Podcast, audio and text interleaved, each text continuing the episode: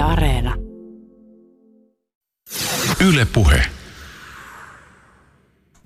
Petri Saarikoski, mistä purkeissa oli kyse? No purkeissa oli oikeastaan kysymys siitä, että ne olivat tietoverkkojärjestelmien kokonaisuus, joka toimi ja aloitti toimintansa aikaa ennen internetiä. Se on oikeastaan tiivistäen se. Ja ne olivat aika pitkään oikeastaan tavalliselle kansalainen ainoa mahdollisuus päästä tietoverkkoihin käsiksi. Ja purkit olivat niitä paikkoja, joissa siis kohdattiin, keskusteltiin, jaettiin ja ladattiin tiedostoja. Minkälaisten teemojen tai kulttuuristen erityispiirteiden kautta BBS-kulttuuri asettuu jatkumoon tämän päivän sosiaalisen tietoverkkoympäristön kanssa?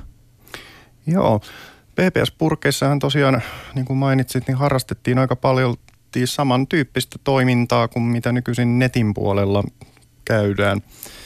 Öö, sosiaalinen kanssakäyminen, keskustelut olivat tosiaan se kaikkein tärkein asia. Sitten sen jälkeen tosiaan erilaisten palvelujen, muun muassa tiedostojen, mutta myös pelien käyttö oli, oli tosiaan osa tätä purkkitoimintaa.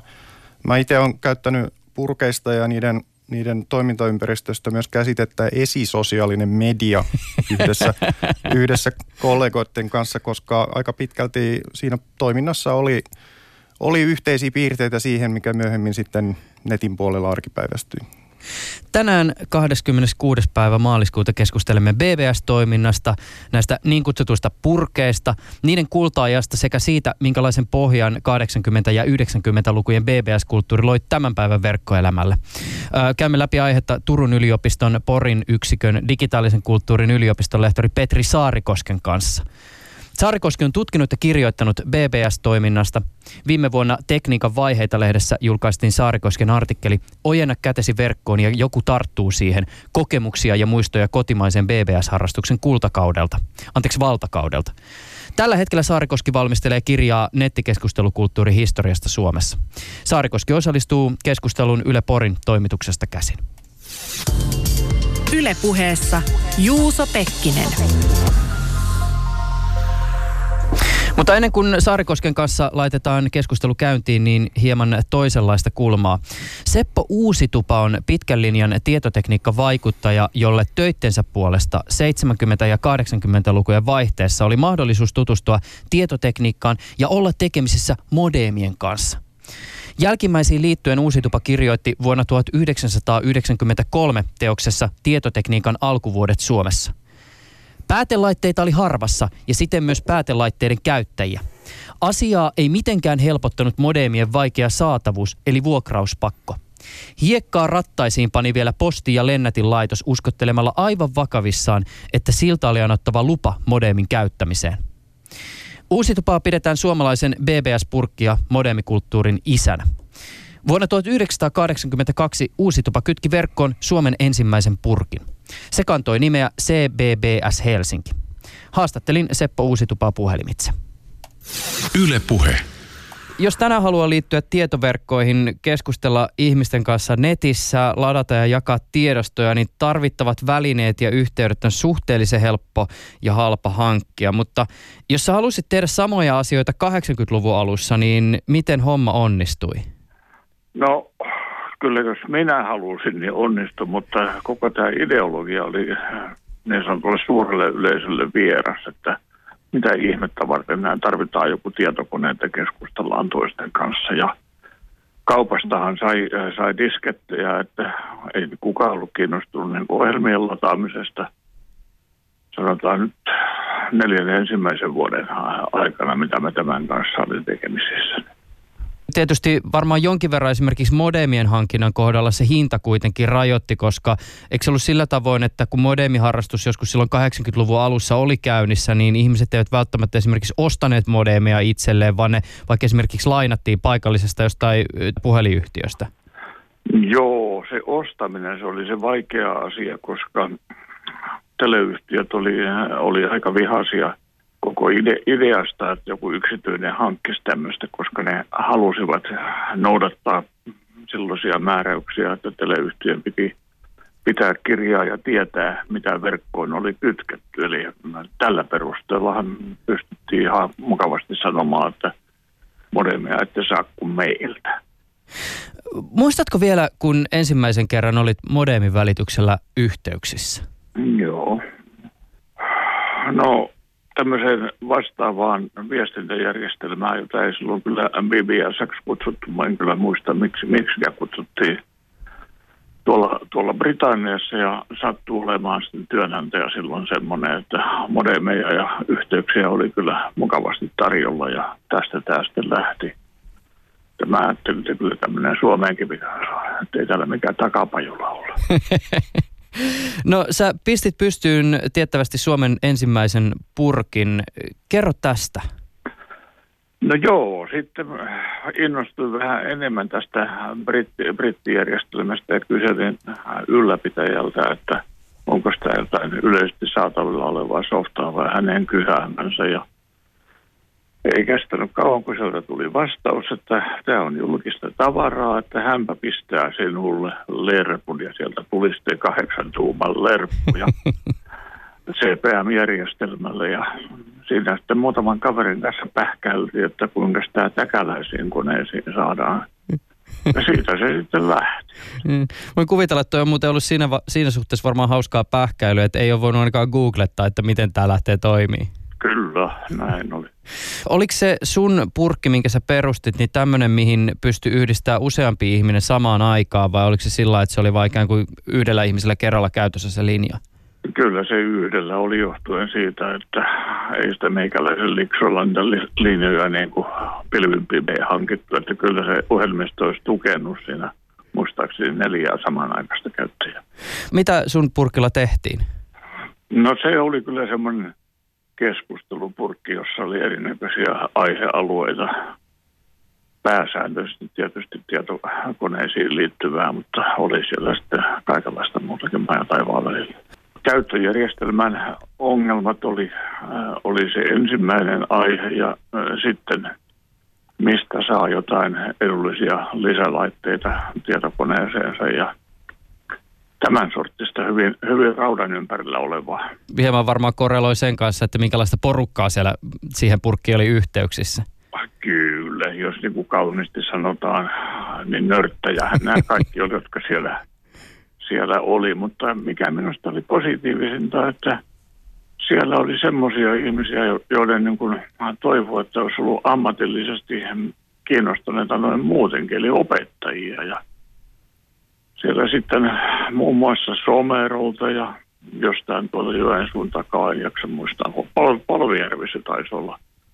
Mm. Niin, niin siellä paikalliset fysiikan opettajat, matematiikan opettajat, mitä mahtuvat ollakaan, niin innostuvat tästä aiheesta ja sitten kaikesta koulujen opetusohjelmista poiketen, niin he alkavat opettaa näitä asioita siellä koulussa ja näiden opettajien oppilaita joskus tapasin, kun oli itse sitten myöhemmin korkeakouluopettajana, niin kertovat innostaan, että juu, kyllä he lukiossa jo tähän asiaan tutustuivat. Oliko ennen jokin paremmin? Siis kun sä nyt katselet ja käytät esimerkiksi sosiaalista mediaa, niin kaipaatko jossain asiassa 80- tai 90-lukujen purkkien maailmaa? Mm, se käyttäytyminen oli paljon äh, siistimpää. Nykyään niin kun räävitään siellä päin naamaa jostain pusikosta kaikenlaista. Ja se oli ihan asialinjalla ja nyt mennään henkilöihin. Jos pohditaan asiaa yhä 80-luvun perspektiivistä käsin, niin minkälaisia ajatuksia sulla oli liittyen siihen, miten tietoverkot tulee vaikuttaa meidän elämäämme? En mä kovin laajasti sitä asiaa siinä vaiheessa miettinyt. Kyllä mulla semmoinen sisäinen paluu oli, palo oli, että jotain tästä tulee tapahtumaan ja lähinnä niin kuin omaa sivistystäni ajatellen tätä har, harrastin. Mutta se oli selvä tuntuma, että kyllä tässä se tulevaisuus on. Ikävä kyllä useimmat työnantajat ei ymmärtäneet vielä, mistä oli kysymys. Eivät ymmärtäneet edes mikrotietokonetta. Mistä sä luulet, että se sen aikainen muutosvastarinta oikein johtui? Kaikkea tuntematonta on kiva pelätä.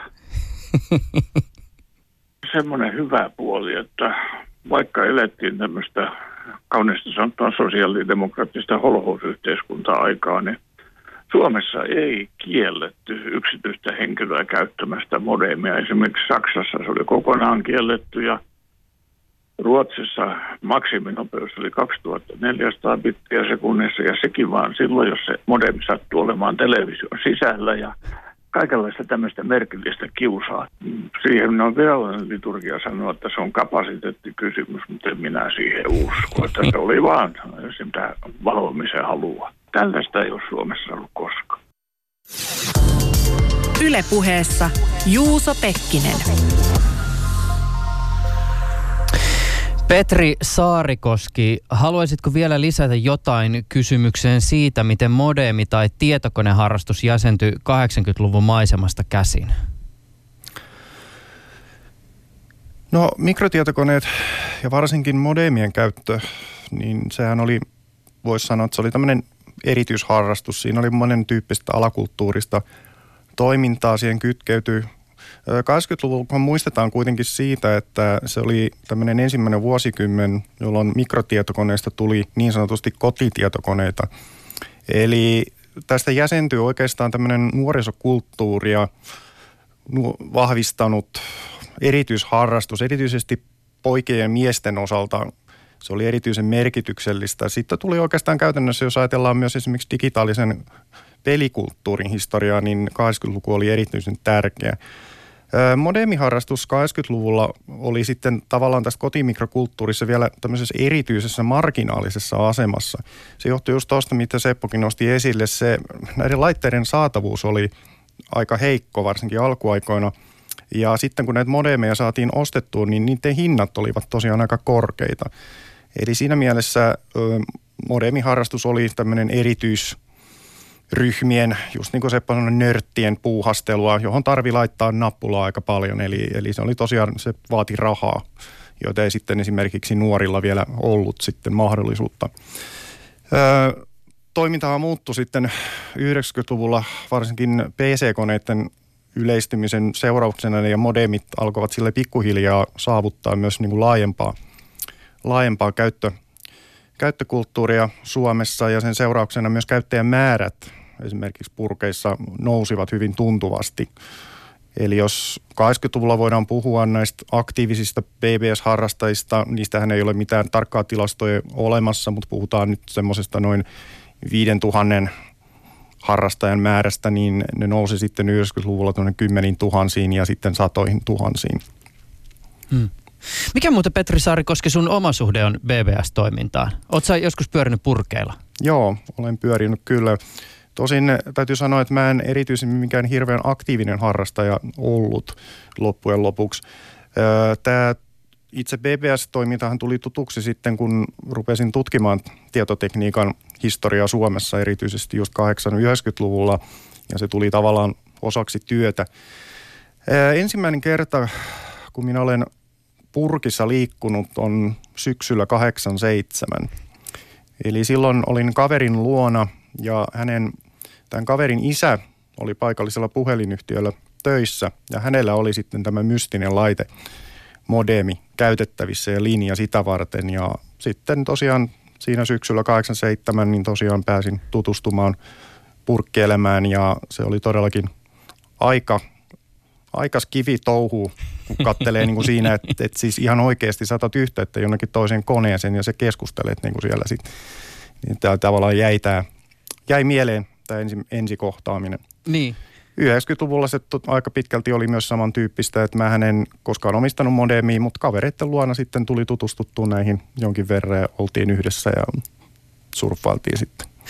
Kuvaile vähän, miltä se on näyttänyt tai miltä esimerkiksi purkit on siis yleisesti mm. näyttänyt siinä vaiheessa, kun 80-luvulla sä oot saanut sen yhteyden jonkun himassa pyörivälle palvelimelle ja, ja sitten se on auennut siihen eteen, niin mikä se on se käyttöliittymä ja, ja se fiilis?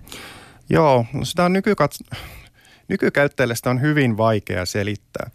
Eli mä oon esimerkiksi työssäni niin luennoilla esimerkiksi yrittänyt nykypäivän opiskelijoille näyttää, että miten tämä miten tämä toimii, miten, mikä se logiikka tavalla on. Ja se aukeaa hyvin hankalasti, koska siis se käyttöliittymä, joka purkeissa oli, niin se nojautui pelkästään tekstiin ja merkkigrafiikkaan. Eli se oli niin kuin sanotaan visuaalisesti hyvin alkeellisen näköinen verrattuna niin kuin nykyisiin verkkosivuihin esimerkiksi. Se kaikkein läheisin, sanotaan niin kuin tämmöinen niin vertailukohta, jos haluaa nykykatsojalle ja nykykokijalle niin kuin ilmentää varsinkin nuore, nuoremmalle polvelle, jotka eivät olleet olleet mukana tässä toiminnassa. Heillä ei ole niin ensikäden, ensikäden kokemusta missään mielessä on se, että tekstitelevision on ehkä se kaikkein lähin, mikä nyt vielä on tavallaan toiminnassa. Eli Eli näissä purkeissahan ei liikuttu, niissä ei ollut hyper, hyperlinkkejä lainkaan, mm. ne, ne mentiin tosiaan näppäin komennoilla ja saman tapaan kuin tekstitelevisiossa, siinä on tosiaan teksti ja hyvin alkeellinen tämmöinen merkkigrafiikka tai tämmöinen grafiikkapohjaisuus niin kuin näkyy, se on samanlainen, se oli purkeissa ja, ja tekstitelevisiossahan liikutaan tosiaan, että sinne pistetään niitä numero, numerolle näitä sivuja, sivuja sitten auki. Niin vähän samantyyppisestä toiminta toimintalogiikasta ja käyttöliittymästä oli purkeessa kysymys. Ja nämä toiminnallisuudet siis oli se, että, että siellä oli tämä keskustelun mahdollisuus, yksityisviestit onnistuu, sitten just tiedostojen niin, sinne niin kuin purkkiin laittaminen ja niiden sitten sieltä Joo. lataaminen ja sitten pelaaminen mm. esimerkiksi. Mm.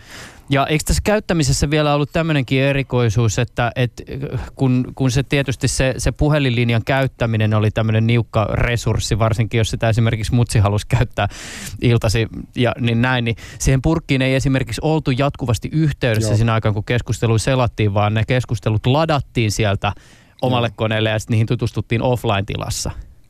Joo, kyllä tämä oli myös sen modemi harrastuksen erityispiirre purkeissa Eli niin kuin Seppokin tuossa viittasi, niin aika usein tämmöisen yksityisen ihmisen pitämässä purkissa oli tosiaan vaan se yksi puhelinlinja. Ja se tarkoitti käytännössä sitä, että tämän purkin ylläpitäjän, eli Sysopin lisäksi siinä purkissa saattoi olla ainoastaan yksi käyttäjä kerrallaan. Mikä teki myös sen, että näissä purkeissa oli juuri tähän liittyen niin kuin aikarajoituksia. Eli siellä tavallaan niin kuin pyrittiin palvelemaan näitä potentiaalisia linjoilla olijoita sillä, että yksittäinen käyttäjä saa vain olla sen tietyn minuuttimäärän ja sitten hän, hän joutuu lokkautumaan ulos tai, tai se, niin kuin näin poispäin.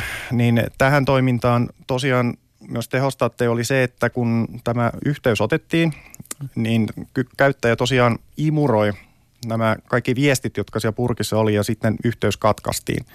Ja sitten tämä, tätä tekstimassaa, mikä, mikä oli saatu sieltä purkista, niin tarkasteltiin ja luettiin sitten ihan rauhassa sieltä omalta koneella. Kirjoitettiin vastaus mahdollisesti sitten, mietittiin, että mitä sinne laitetaan ja sitten kun taas yhteys oli päällä, niin se ladattiin sinne purkkiin. Voidaan tietysti tuosta kulttuurista vielä, keskustelukulttuurista puhua tänään tarkemminkin, mutta tuli tässä vielä mieleen semmoinen, että kun tuossa esimerkiksi Seppo äsken puhui siitä, että verrattuna esimerkiksi tämän päivän nettikeskusteluun, niin meininki ei välttämättä aina ollut purkeella ihan samanlaista. Toki siis kaikenlaista trollaamista ja kiusantekoa purkeissakin oli, mutta että voisiko siihen omalta osalta ehkä vaikuttaa myös se, että, että sitä viestiä ei voinut heti rykästä vastaukseksi ja se piti miettiä ja sitä kautta ehkä se kielenkäyttökin oli harkitumpaa ja ehkä myös kunnioittavampaa. Joo, niin kuin mainittiin tuossa, niin siis purkit ja purkkitoimintahan, no, nehän ei koskaan olleet sellaista joka, joka kansan jokaisen tämmöisen niin kuin kansalaisen toimintaa, massakulttuuri missään mielessä. Se oli alakulttuurista toimintaa ja tästä mä itse ehkä käyttäisin siis semmoista termiä, että se oli kerhomaista toimintaa. Että aika usein näissä purkeissa, yksityisten ihmisten purkeissa oli niin, että jos sillä oli esimerkiksi 30 käyttäjän aktiivinen, aktiivinen tota harrastajaporukka, joka käytti tätä purkkia, niin aika usein he tunsivat toisensa. He myös joko henkilökohtaisesti tai nimimerkkien välityksellä ja se tietenkin vaikutti siihen tapaan, jolla purkeissa keskusteltiin. Kun mä itse on, on tutkinut näitä purkeista saamiani viestejä, eli niitä on arkistoituna, löytyy harrastajilta jonkin verran, niin siinähän näkyy kyllä tavallaan semmoinen hauska kielenkäytön oma logiikka ja laki, eli siellä saattaa olla hyvinkin ronskia kielenkäyttöä, mutta jos sitten katsoo niin se konteksti, et kun tietää, että he ovat tuttuja teille toisilleen, niin se ei välttämättä niin kuin ole, näytä niin pahalta kuin miltä se oikeasti on ollut. Eli se on ollut kerhomaista, kerhomaista jutustelua, johon on myös liittynyt sen, että nämä kyseiset harrastajat ovat myös esimerkiksi tapelleet keskenään tai, tai niin kuin muuta vastaavaa verbaalisesti hieman kiistelleet asioista, mikä on ollut semmoista, voisiko sanoa, tyypillistä poikakerhomaista toimintaa itsessään. Jos, jos puhutaan tästä kiusanteosta, niin ymmärtääkseni silloin kun sitä tapahtui, niin yksi mm. muoto oli vaikka tämmöinen niin lame capture-ilmiö. Scrollilehti on kirjoittanut artikkelissa Vanha purkkihäirikkö muistelee tarinoita BBS-kulttuuri alamaailmasta tässä. Ja tässä oli esimerkiksi ymmärtääkseni kyseessä se, että ryhdyttiin keskustelun sysopin siis ylläpitäjän kanssa. Mm. tekeydyttiin esimerkiksi vaikka joksikin ohjelmiston valmistajaksi, syötettiin palturia ja uhkailtiin ja saatiin toinen inhottavaan tilanteeseen. Ja sitten tämän keskustelun pohjalta tehdään tekstitiedosto, joka jaetaan kaikille ajatuksen, että nolataan tämä sysoppi. Tämän tyyppistä esimerkiksi saattoi olla, tai haittaohjelmien levittämistä. Joo. Joo, eli tämä on se toinen puoli, eli, eli kyllä tietenkin sitten historia paljastaa sen, että just tämä lame capture-esimerkki on mun mielestä oikein hyvä. Eli kyllä se tavallaan niin kuin ne samat ongelmat ja häiriötekijät olivat myös purkkimaailmalla tyypillisiä, eli, eli tehtiin tämmöistä pientä jäynää ja kiusaa. Saatettiin kanssa tosiaan esimerkiksi tiputella purkkeja pois linjoilta tai levitellä haittaohjelmia, mutta yleensä siinä oli myös just tämmöinen lane capture, oli niin kuin tavallaan se, että nolattiin toisia. Ja se nyt ehkä voi niin kuin sanoa sen, että just tämmöisen fleimaamisen, trollaamisen ilmiöt olivat siis, ne mitkä nyky, nykyisinkin tunnetaan, ne, ne olivat osa PBS-toimintaa. Ei, ei niin kuin sinällään tarvi niin kuin yliihannoida sitä kerhomaista toimintaa, mikä siellä oli, että kyllä siihen liittyy nämä kielteiset piirteetkin hyvin merkittävällä tavalla. Mutta se, mikä siinä oli, oli tosiaan tyypillistä, että se oli pienempien piirien toimintaa alusta saakka ja ihan huippukausina. Mm. Niin se, se kuitenkin on myös todettava, että sen lisäksi, että näitä oli näitä kerhomaisia purkkeja, niin tietysti esimerkiksi siis laitevalmistajilla oli ymmärtääkseni tämmöisiä tukipurkkeja, joissa oli ajureita ja mm. päivityksiä. Tämä on muuten hauska, mä lueskelin tämmöistä no, mainittua vuonna 1994 julkaistua teosta Tietotekniikan alkuvuodet Suomessa, ja tässä on siis Seppo mm. Uusituvan kirjoittama artikkeli. Niin tässä artikkelin lopussa muistaakseni Uusitupa hieman niin kuin päivittelee sitä, että, että vähän ihmeellistä, että nämä laitevalmistajat eivät ole huomannut esimerkiksi asiakaspalvelun kaikkea potentiaalia, mitä siellä purkessa voisi tehdä. Ja, ja tietysti niin kuin tämän päivän näkökulmasta tämä kuulostaa ihan sellainen, totta kai, että jos sä oot verkossa ja sun asiakkaat on mm. siellä, niin, niin, niin sun pitäisi tämän tyyppistä toimintaa harrastaa tai harjoittaa. Mm. Uh, me tuossa hieman käytiinkin läpi, siis 90-luvulla oli nämä huippuvuodet ja harrastajamäärät olivat silloin suuret. Uh, sukupuolet sukupuoliasioista sen verran, että pääsääntöisesti käyttäjät olivat miehiä, mutta ilmeisesti kyllä niin kuin naisiakin löytyy. Tämä paljastuu muun muassa sun tutkimuksissa. Mm. Joo, eli purkkiharrastushan oli leimallisesti niin kuin koko kotitietokoneen harrastuskin tosiaan miesten ja poikien määrittämää toimintaa – ja tosiaan modernin harrastuksessa se voidaan kuitenkin sanoa, että naisharrastajia siellä oli, heitä liittyy sinne.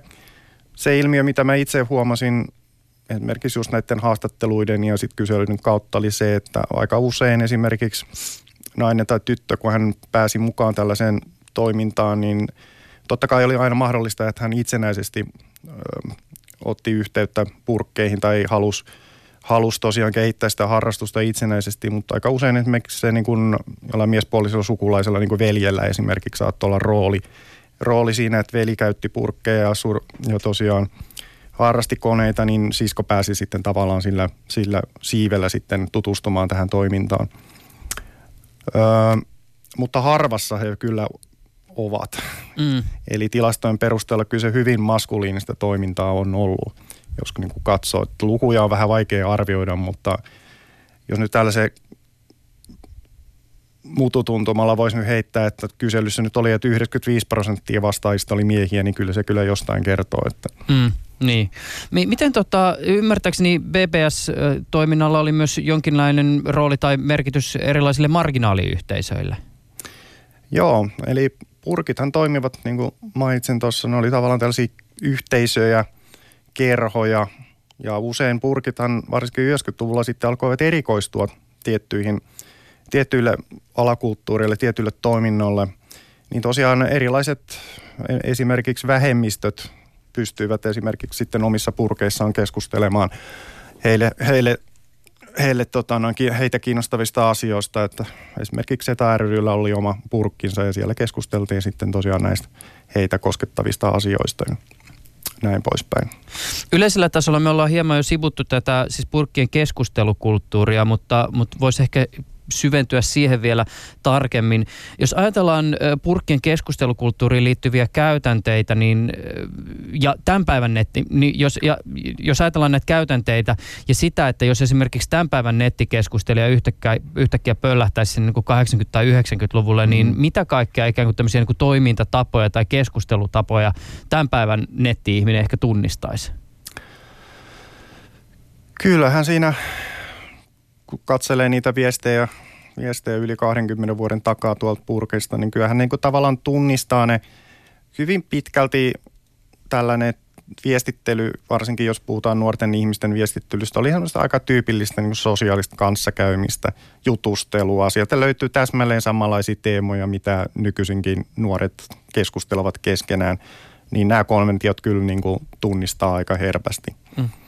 Ja sitten tosiaan niin kuin mainitte, että sitten kun tapellaan linjoilla jostain asiasta, nahistellaan, niin kyllähän nekin aika pitkälti ovat niitä samoja, mitä nykyisinkin.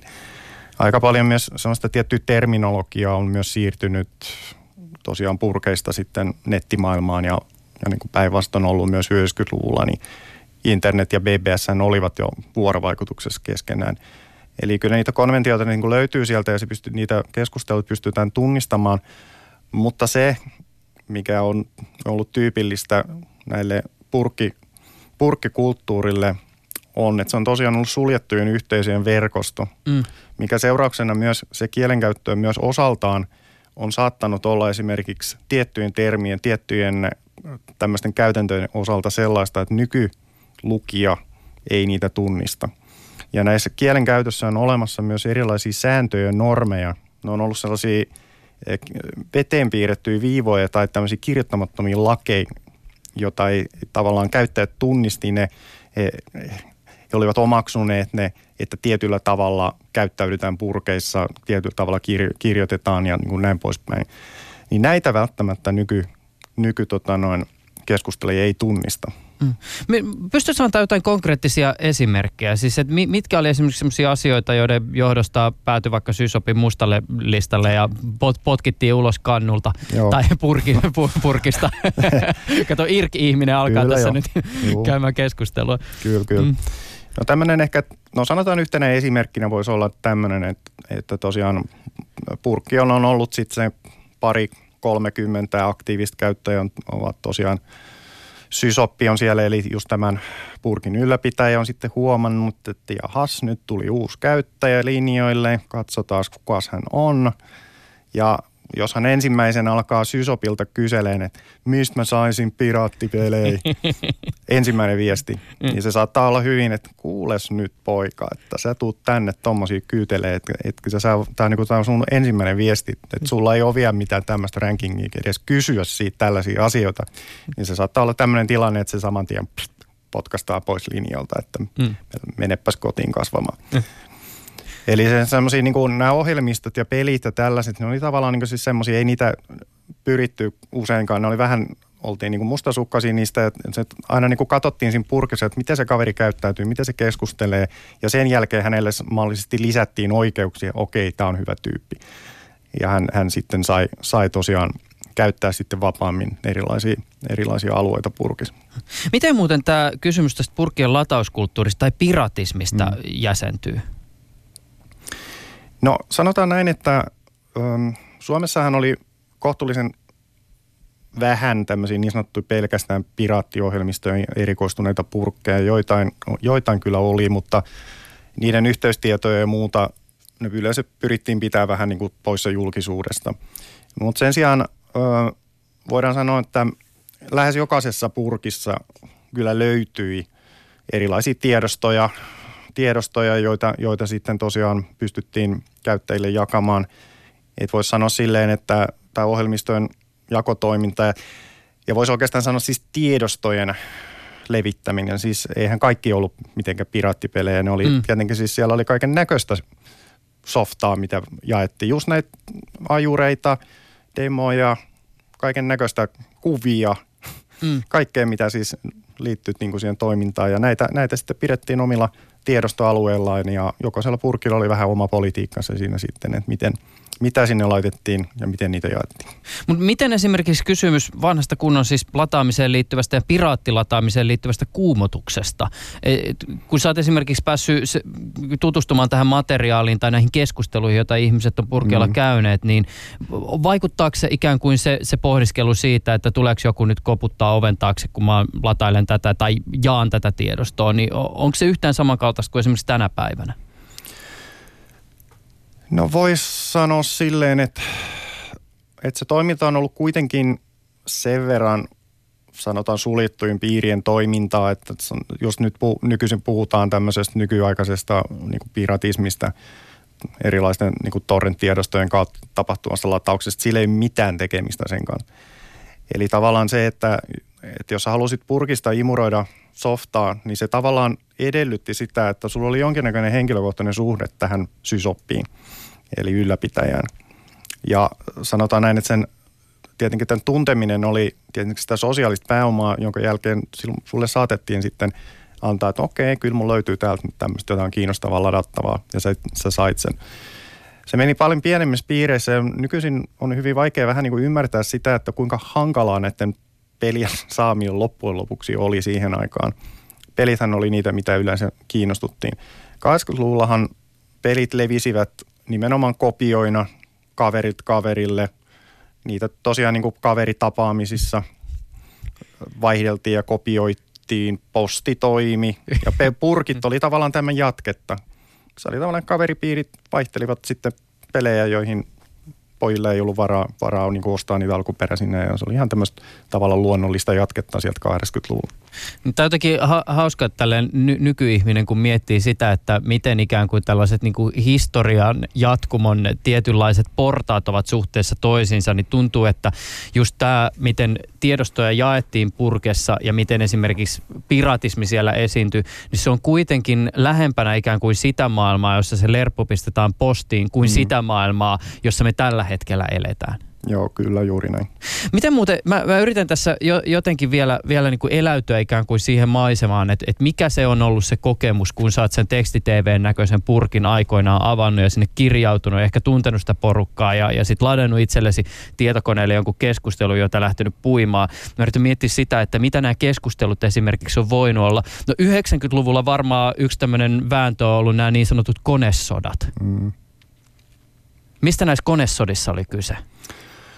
Joo, eli konesota oli tosiaan tämä käsite, mitä mä itse on, itse on tuota tutkimuksessani käyttänyt yhdessä kollegoiden kanssa. Konesota tarkoitti sitä, että 80-luvulla, kun kotitietokoneita alettiin, alettiin laajemmassa määrin ostamaan, niin markkinoillahan oli kymmenittäin erityyppisiä koneita, jotka oli, eivät olleet keskenään yhteensopivia.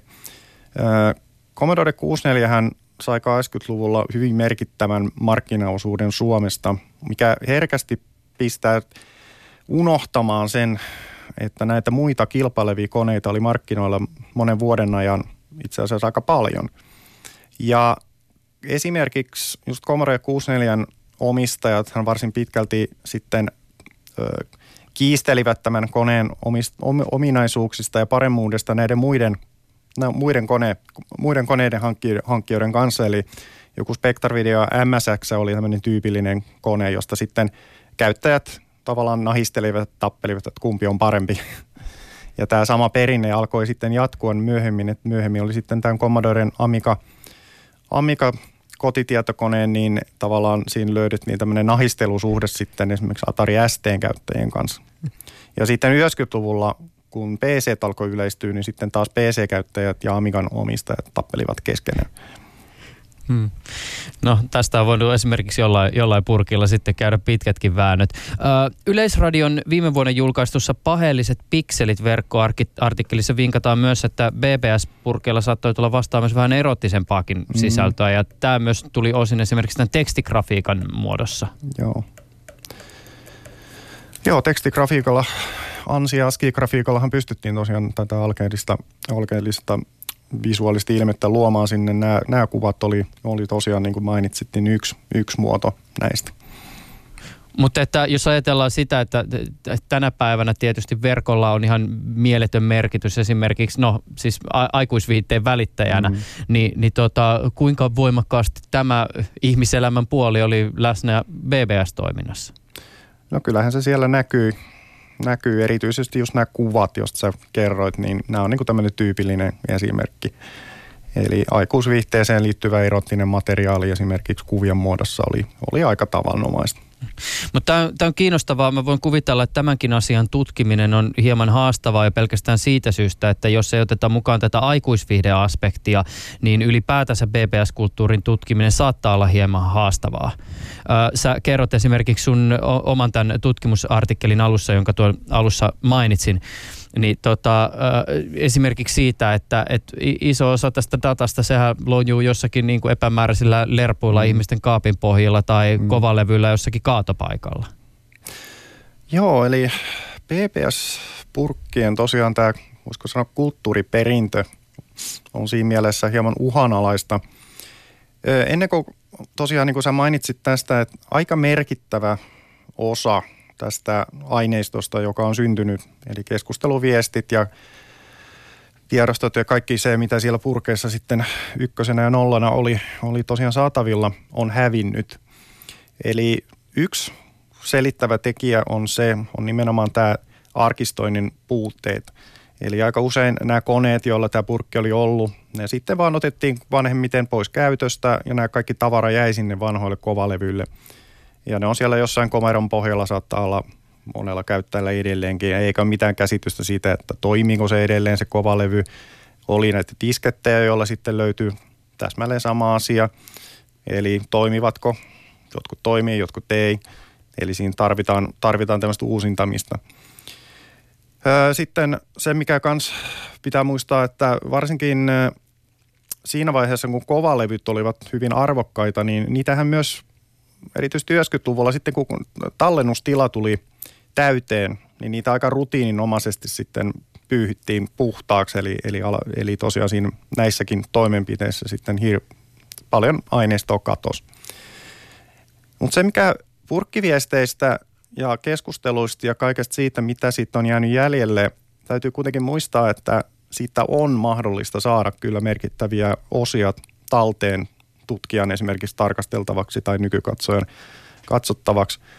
Mutta se, mikä siinä on, on mielenkiintoista, että mulla on siis tätä aineistoa kyllä käytettävissä tietyin ehdoin, mutta nykyisin, jos ajatellaan niin netin käyttöä ja puhutaan niin vaikka tästä digitaalisesta jalanjäljestä, niin hyvin herkästi nämä entiset harrastajat eivät kovin mielellään anna tämän tyyppistä materiaalia oikeastaan kenenkään tarkasteltavaksi.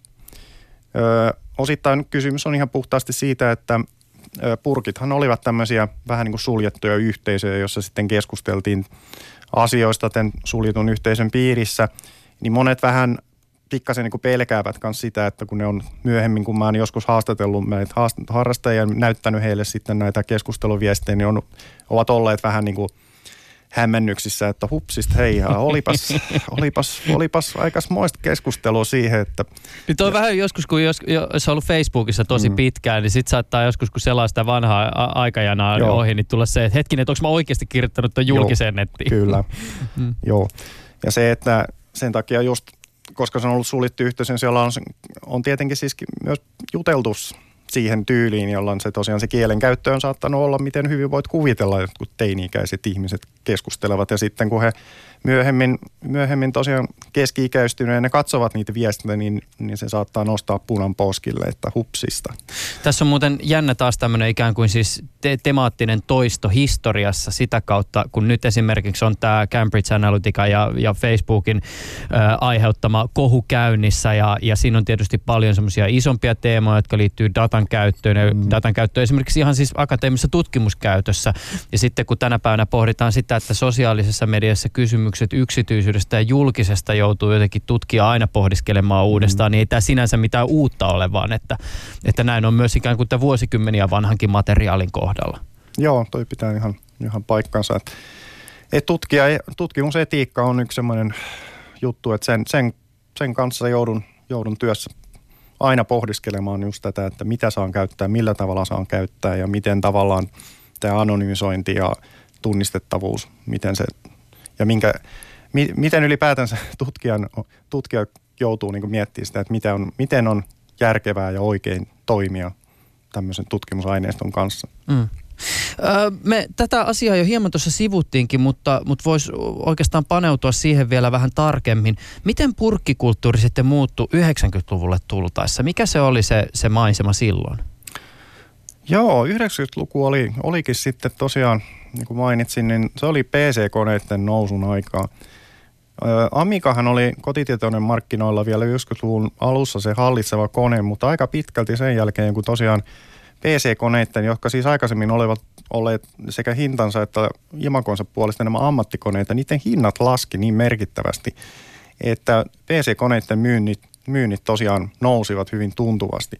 Ja PC-koneiden yleistyminen myös tavalla tai toisella hyvin merkittävällä tavalla ruokki myös purkkikulttuuri, koska modemien käyttö PC oli, oli huomattavasti helpompaa. Ja siihen oli jo saatavalla tosiaan sitä laitteistoa, sitä tukea. Se oli, se oli tosiaan maailmanlaajuinen standardi ja niin kuin näin poispäin. Niin näiden PC-koneiden yleistymisen seurauksena myös purkkien määrät lähtevät tuntuvasti kasvamaan. Ja niin itse asiassa tilastoista kun katsoo, niin purkkien määräthän on korkeimmillaan noin kesällä 1996. Ja ainakin tässä, tähän kohtaan voidaan niin sanoa, että ajoittuu noin periaatteessa voidaan sanoa, että siinä on tavallaan se huippukohta. Että ainakin lukujen valossa voidaan sanoa. Ja vuodesta 1996 eteenpäin alkaa sitten paikoin hyvinkin voimakas taantumisen kausi, jossa purkit pikkuhiljaa ja välillä hyvinkin nopeasti häviävät linjoilta kun käyttäjät ovat siirtyneet sitten netin käyttöön. Eletään vielä hetki aikaa sitä ihanaa kulta-aikaa. minkä nimisiä purkkeja esimerkiksi 90-luvulla saattoi tulla vastaan? Jos mä on, on silloin elänyt ja sukeltanut BBS-maailmaa ja sitten kysynyt friendiltä, no, että mitä mun kannattaa täällä tehdä ja mihin kannattaa mennä, niin mitkä on ollut esimerkiksi sellaisia paikkoja, joihin on voinut yrittää ottaa, yrittänyt ottaa yhteyttä? Joo, eli näistä purkeistahan niillä niistähän koottiin tämmöisiä yhteystietolistoja, joita sitten levitettiin erinäisille tahoille. Normaalisti ne oli esimerkiksi joku tietty avainpurkki, niin piti yllä tällaista listaa, jossa oli sitten näiden ö, suosittujen purkkien yhteystietoja ja myös muun muassa sellaisia lyhyitä kuvailuja, että mihin purkki oli erikoistunut ja mitä siellä oli saatavilla ja jotain muita ehtoja. Niin näistä listoja katsomalla, niin sitten käyttäjä pystyy sieltä valitsemaan, että hei, toihan on tässä samassa kaupungissa esimerkiksi tämä purkki, mäpä soitan sinne. Ja ai niin, toi on tosiaan ton, ton kaveri, onko se nykyään perustanut purkia, siis niin kuin näin poispäin. Mm. Täytyy mennä tapaamaan kaveri ihan oikein. Niin tosiaan näitä purkkeja, niitä perustettiin, niillä annettiin usein varsinkin harrastajat niin hyvin pitkälti suosi kaiken näköistä tämmöistä niin fanta, fantasia- ja roolipelimaailmasta ja, ja yleensä tietotekniikkamaailmasta peräisin olevia termejä – et mun mielestä esimerkiksi tuolla Vammalassa, josta mä olen tosiaan kasvanut, käynyt koulun ja muuta, niin tämmöinen hauska, hauska tota niin, yhden, yhden tota noin kollegan ylläpitämä purkki, tai missä hän oli mukana, oli nimeltään BPS Turpohyttynen. Ja se kertoo niin just tästä, minkä tyyppistä leikkisää nimiä niin saatettiin näille purkeille keksiin. Hmm. No minkälaista tämä oli 90-luvulla tämä internetin ja BBS-purkkien rinnakkailo? Joo, eli vuodesta 1993 lähtien oli sitten tavallaan se, että tavallisella kansalaisillakin oli mahdollisuus siitä eteenpäin hankkia itselleen nettiyhteys. Ja toki näitä internetyhteyksiä oli ollut tarjolla jo vähän aikaisemminkin tietyn just nämä tietotekniikka-alan ammattilaisten keskuudessa. Eli tietoliikenneyhteyksiä muodostettiin ja purkkeihin tuli myös varsinkin näihin suurempiin, tuli sitten mahdollisuus esimerkiksi lähettää, lähettää tuota, viestejä ö, internetin puolelle ja päinvastoin internetin puolelta sitten imuroitiin tavaraa sitten purkki, purkkimaailmaan, eli tavallaan tämmöisessä vuorovaikutuksessa. Ö, aluksi nämä yhteydet internetiin olivat tosiaan ei-reaaliaikaisia, eli nämä tavallaan nämä yhteys, yhteys muodostettiin se tiedoston siirto tehtiin vaan tiettyyn aikaan esimerkiksi yöllä. Mutta sitten vähitellen alkoi muodostua myös silleen, että, että purkkien rinnalla alkoi olla sitten tämmöistä reaaliaikaista niin kuin internetliikennettä myöhemmin sitten 90-luvulla. Se on aika pitkälti se, kun katsoo sitä muutosta 90-luvulla, niin se mikä täytyy sanoa, että internet ei itsessään varsinaisesti tappanut purkkeja, niin kuin joskus tällaista ollaan puhuttu, vaan aika monta vuotta purkit ja internet elivät rinnakkain keskenään. Ja osittain saattaa olla myös siitäkin kysymys, että miksi näiden purkkien suosio tosiaan kasvoi vuoteen 1996 saakka, oli myös se, että monille harrastajille purkit tarjosivat semmoisen mukavan, kotoisan paikan, jonne filtteröitiin sitten valittuja paloja netin puolelta – ja internetti itse asiassa vierksuttiin varsinkin, varsinkin tiettyjen harrastajien keskuudessa myös siitä. Se näytti kamalan kolkolle.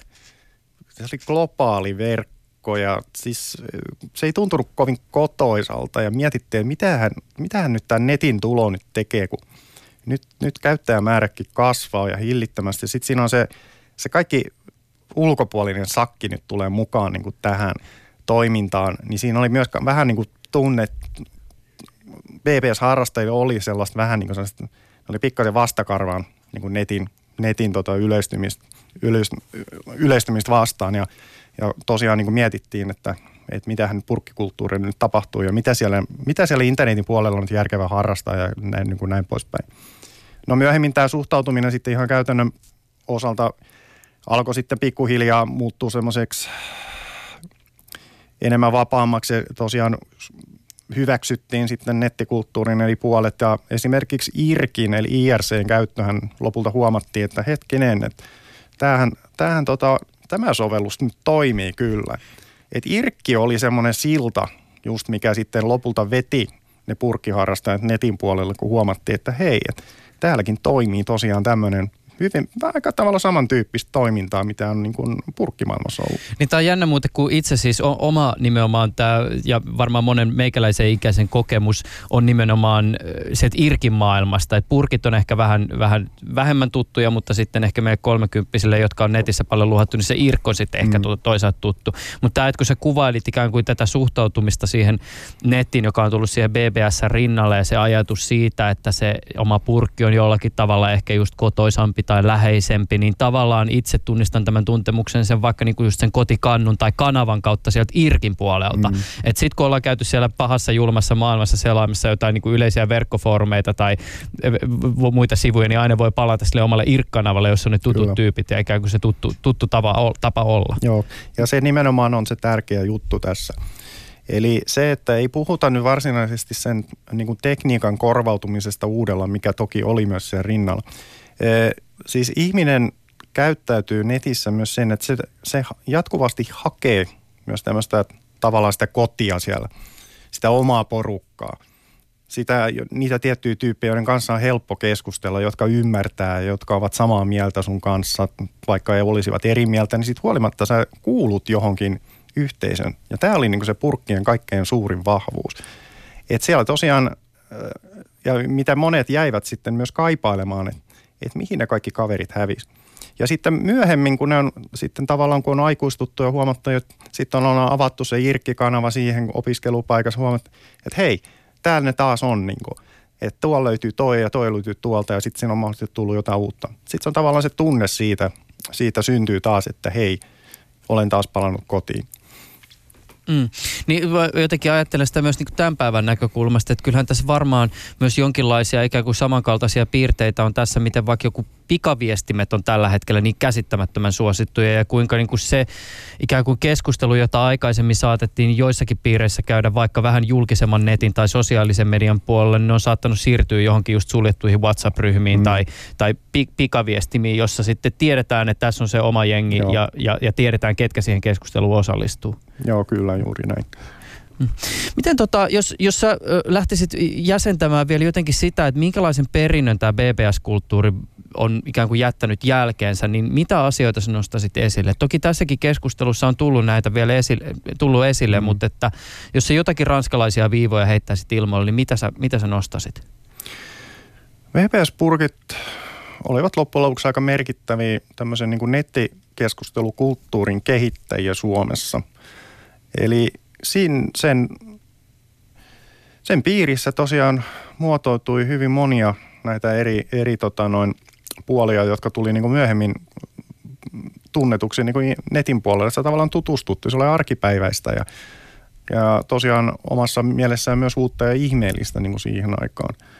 Eli kyllä sitä voi sanoa että tavallaan, että se oli eräs tämmöinen avainpalvelu, niin kuin sanoin, niin kuin esisosiaalisen median kehittäjä. Ja se, mikä täytyy myös muistaa, niin kyllä tämmöisen niin kuin sosiaalisen infran kehittäjänä se myös oli hyvin merkittävässä roolissa. Eli aika monet näistä harrastajista, jotka sitten olivat purkeissa pyörineen, niin niille heille se oli hyvin merkittävä myös tämmöinen omaehtoinen harrastustoiminnan kautta tullut niin kuin kouluttautumisen funktio, joka siihen liittyy. Että monet, monet sitten tosiaan vaikuttavat edelleenkin alalla, ovat töissä siellä tai ovat muuten, muuten tunnettuja. Niin tämä on oikeastaan se merkittävin sosiaalisen ja kulttuurisen kehittymisen kannalta. Ja jottei nyt tule sanomista, niin sehän täytyy tässä myös todeta, että sen jälkeen kun internet tuli ja BBS-kulttuuri lähti hiipumaan, niin sehän ei siis koskaan täysin kuollut. Joo, purkithan tosiaan vuoden 1996 suurin piirtein siitä eteenpäin alkoivat sitten vähitellen jäädä pois käytöstä.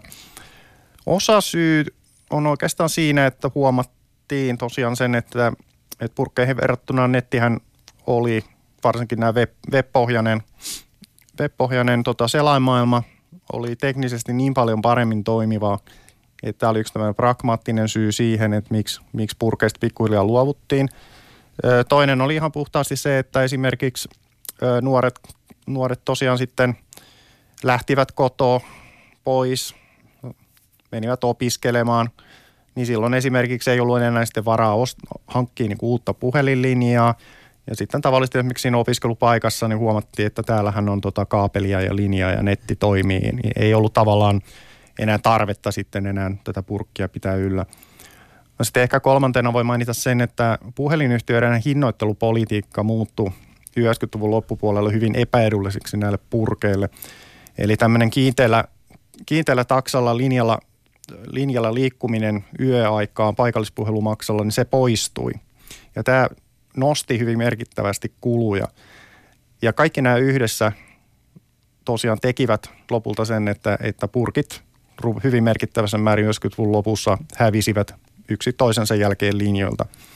Ja voi niin kuin sanoa sen, että noin vuoteen 2000 mennessä niin tämä toiminta oli täysin marginalisoitunut. Mm.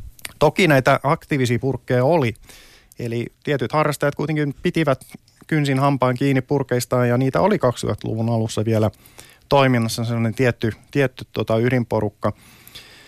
Mutta hyvin pitkälti voi sanoa sen, että esimerkiksi just tämä lankapuhelinverkon katoaminen oli sitten osaltaan myös tekemässä sen, että nämä määrät Suomessa tippuivat sitten pikkuhiljaa todella, todella pieniksi. Se sellainen pieni revival-tyyppinen toiminta on kuitenkin ollut nähtävissä, eli että et näitä purkkeja – jotka pääsääntöisesti nykyisin toimivat tosiaan telnet-yhteyden päällä ja ne on rakennettu niin kuin internetin päällä, niin niitä on myös Suomessa edelleen ja joitain olemassa ja niitä on tosiaan uudelleen käynnistettykin, mikä on sinällään kiehtova ilmiö ja näitä on myös maailmalla nähty. Se voi ehkä, itse mä ehkä tulkitsen sen tämmöisenä, että se on tavallaan myös tämmöistä retroharrastamista myös omalta, omassa, omalla tavallaan. Eli ihan sama tapa kuin jonkun vanho, vanhojen autojen korjailu tai joku muu vastaava, niin mm. voi saman tapaan niin käynnistän purkin uudelleen ja luon sen saman toimintaympäristön. Se on tavallaan myös tämmöinen vastine, vastine sille, että olen tietoinen, tietoinen omasta käyttäjähistoriasta ja haluan nyt käynnistää tämän laitteen uudelleen, koska se on ollut minulle tärkeää. Ja tässä tapauksessa puhutaan mm. tosiaan verkko, verkko, jär, verk, tietoverkkojärjestelmästä. Mm. Niin me, me, sä puhuit aikaisemmin tuosta, tuosta käytit sanaa tuota kotin paluu siinä mm. vaiheessa, kun se pahasta, pahasta internetistä Joo. tulee takaisin sinne omaan purkkiin. Niin eikö nostalgia-sanallahan on tämmöinen tausta, että se tulee siitä kreikan kielestä ja siinä on ikään kuin tämä kotiin paluu myös sisään kirjoitettuna. Kyllä, joo. Mm. Ja nostalgia tällä hetkellä se on monessakin mielessä suuri juttu. Äh, sä valmistelet Petri Saarikoski Saarikoski tällä hetkellä teosta nettiku, nettikeskustelukulttuurin historiasta Suomessa. Mm. Suhteessa isoon kuvaan, kuinka ison luvun BBS-toiminta tässä teoksessa ansaitsee? Joo, olemme tosiaan kollegoiden kanssa kirjoittamassa tätä tietoteosta, jossa käsittelemme nettikeskustelukulttuurin syntyä Suomessa. Ja tämä BBS on tavallaan se niin sanottu esihistoria-osio siinä, siinä kirjassa. Mehän edetään siitä sitten eteenpäin niin, että tulee näihin web-pohjaisiin foorumeihin ja myös käymme läpi ihan tuorempia sometapauksia. Ja, mutta tosiaan tarkoituksena on se, että tämä, tällä purkkikulttuurin esittelyllä tavallaan pohjustetaan sitä, että se oli hyvin merkittävä myös web-pohjaisen nettikeskustelukulttuurin edeltäjä. Kuinka helppo teknologian kulttuurissa maisemassa on unohtaa historia? Siis teknologiapuheen tähän paradigmaan, kun kuuluu helposti kaikenlainen hype ja jatkuva mm. tämmöinen uutuuspuhe. Siis myös sellaisten ilmiöiden kohdalla, joilla kuitenkin on olemassa esimerkiksi tutkijan tai pitkään alalla olleen vinkkelistä pitempi historia. Kyllä se on, kyllä se on valitettavan yleistä. Se on erityisesti just tämmöinen tavallaan ajatus siitä, että kaikki kehittyy jatkuvasti. Kaikki on aina parempaa nykyajassa ja aina katse suunnataan tulevaisuuteen ja mietitään, mitä nyt sitten seuraavaksi. Niin kyllä mä niin kuin historioitsena sanoisin näin, että kyllä se katse täytyy luoda menneisyyteen ja tarkastella sitä, mitä on oikeasti tapahtunut aikaisemmin, miten tämmöinen vanha – kulttuuri, joka on koneiden ympärille on suunniteltu, niin miten se on rakentanut tavallaan pohjaa, jota kautta me voimme ymmärtää tätä nykyistä tietoteknistä todellisuuttamme. Ja tämä on todella silleen, että väitän, että se on myös hyödyllistä siinä mielessä, että kun tätä tutkimusta tehdään, me tosiaan tajuamme, millaiset lainoiden alaisuudet esimerkiksi nykyisessä sosiaalisessa mediassa tai ylipäätänsä tietotekniikkatoiminnassa on tällä hetkellä – ja me huomaamme myös esimerkiksi tänne, että otetaan huomioon, että ihmisillä on tällä hetkellä yllättävän suuri tarve löytää tämmöisiä omia suljettuja porukoitaan, omia tämmöisiä keskinäisiä verkostojaan, jossa he tuntelevat olevansa kotona. He ovat tavallaan pikkuhiljaa kyllästyneet tähän valtavaan, valtavaan tota noin, somemaailmaan, jonne he tuntuvat niin kuin heidän persoonansa hukkuu. Niin tämmöinen sosiaalinen tarve, tämän tyyppiset toiminnat ei ole hävinnyt mihinkään. Ja siihen on tosiaan historian kautta osoitettavissa, että tämmöinen, tämmöinen toiminta on aina ollut. Sillä on ollut oma kohdeyleisö, sillä on ollut oma, omat, omat toimintatapansa ja ne ei ole hävinnyt mihinkään, vaikka tekniikka onkin kehittynyt hyvinkin huomattavasti. Petri Saarikoski on tutkinut ja kirjoittanut BBS-toiminnasta. Hän on siis Turun yliopiston Porin yksikön digitaalisen kulttuurin yliopiston lehtori. Hei Petri, kiitokset sulle tästä keskustelusta. Tämä on ollut todella kiehtovaa ja opettavaista. Joo, ei mitään. Kiitoksia vaan itsellesi. Pääsin, pääsin linjaan. Tämä oli ilo. Joo. Ylepuheessa Juuso Pekkinen. Ja kiitos vielä Porin pään tekniikka vastaava Jarmo Huhta sekä meidän oma tekniikkakurumme Aleksi Hänninen. Ilman teitä tämäkään haastattelu ei olisi ollut mahdollinen. Ensi kertaan.